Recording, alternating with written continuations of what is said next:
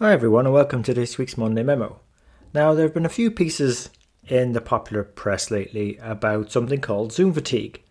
And yes, it's really a thing. I mean, talking with uh, fellow finance professionals, uh, you know, myself included, you know, a lot of us out there have been feeling a little lower in energy than usual, and perhaps even even difficult to focus, particularly maybe say going into the afternoon, which is strange because I suppose I've, over the last uh, seven, eight years in my role as a, as a finance leader of global teams, um, also you know as a best-selling author and speaker, I you know had to do these video calls, video presentations to large groups, where say travel um, or scheduling challenges made it more difficult to do so in person in, in you know being physically there. So it's actually been a very effective uh, medium for communication and also to get ideas across. But as I said, the last 12 weeks of trying to do pretty much all the daily work at home via video uh, has, I have to say, has probably caused more fatigue than usual. And it's a completely different dynamic uh, to what we were experiencing previously, where we might have to present over video on the odd occasion. And the thing is, there's a number of articles out there describing the issue. I don't think this is anything new or sort of hearing or feeling this for the first time. I just didn't feel there was much in the way of practical advice, and that's what we try and do in Strength in a Number Show, is share with you some practical thoughts on how to, you know, become more influential in finance, uh, focus on the things that matter most, and go and create and capture value for ourselves and our organizations.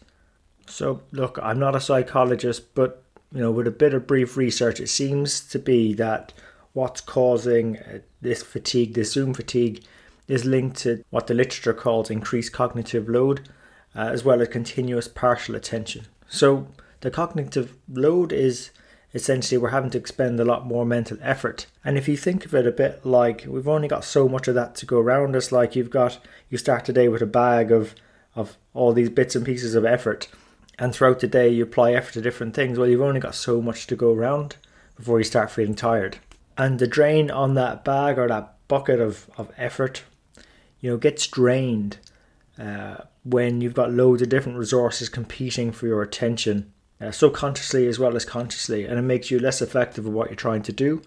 And this sort of plays into the idea of continuous partial attention.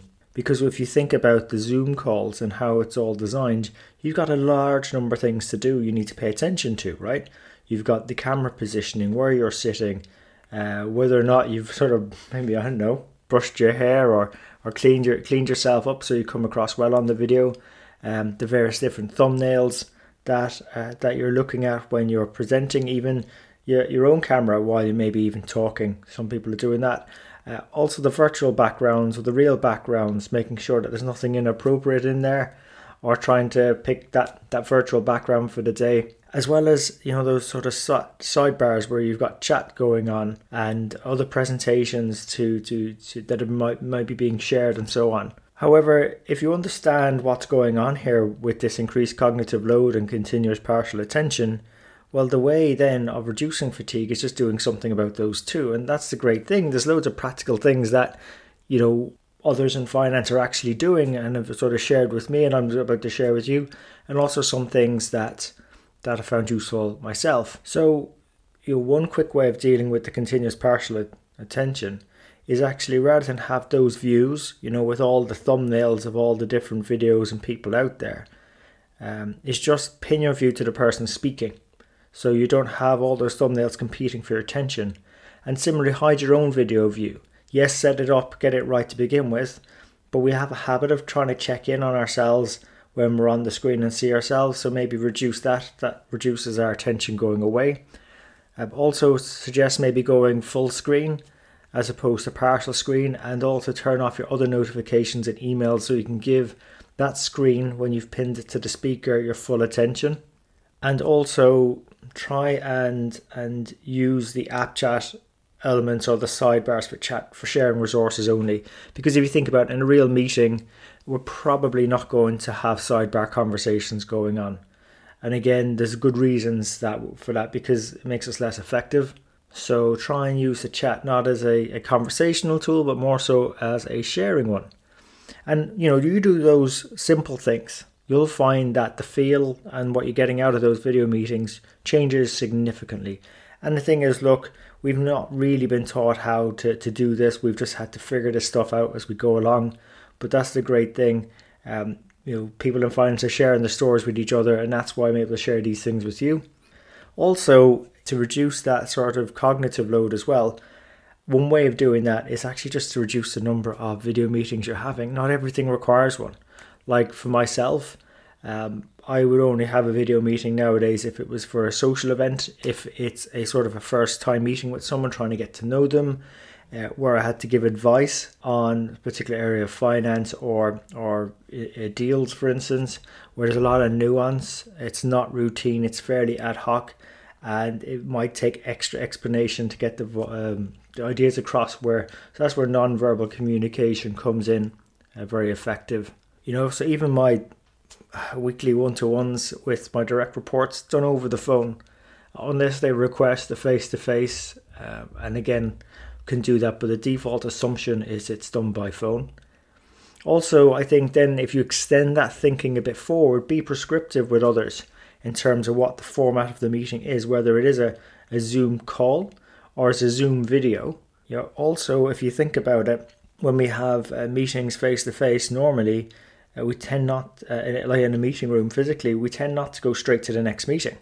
We tend to have a bit of a break in between to either walk in between them or we catch up with someone at the water cooler grab a coffee or something. We have breaks in between meetings. So I suggest allow for uh, you know time towards the end of your meeting just to finish it a bit earlier or build in blocks into your diary so that you can go and just you know unwind a bit before the next meeting so you're not back to back and that's another thing to do is in between those video meetings is do something different you know change it up a bit go read something, short walk, brainstorm something, maybe not email because you're sort of then you're not really doing much for the cognitive load, but just do something that doesn't require too much thinking from a from a task perspective, maybe something that's not as urgent but maybe uh, important. Um, and another another bit of advice that I got very recently, actually, from a finance leader over in Europe, was uh, he and his team they actually block out days where they have no Zoom meetings at all in their calendar. It's just something that their team have done, and they found that really helps. Just blocking the diary off to the signal no Zoom meetings or whatever. However, look, uh, when business needs do come up, uh, they will do a Zoom meeting if the business really needs them to. But the presumption is no Zoom meetings on certain days of the week. So, look, I hope you found these practical tips useful uh, in co- overcoming these effects of Zoom fatigue, which, you know, as we discussed, are linked to cognitive load and this idea of continuous partial attention. Now, what I'll do is I'll put links uh, with the podcast so you can check out those more. I, am not a psychologist, so I didn't go into in depth uh, explanations around them, but I hoped to have shared with you how they're manifesting in practice and some, some simple things we can do so that one, we can start increasing our energy levels again, but also that feeds into our ability to influence and better focus our attention on those areas that matter most to ourselves, but also our organizations, and that will allow us to become more influential and have more meaningful, successful, and rewarding careers in finance. So, look, hope you enjoyed the show. If you did, please remember to share it with your friends and colleagues. We're on all the major platforms iTunes, Stitcher, SoundCloud, YouTube, and Spotify.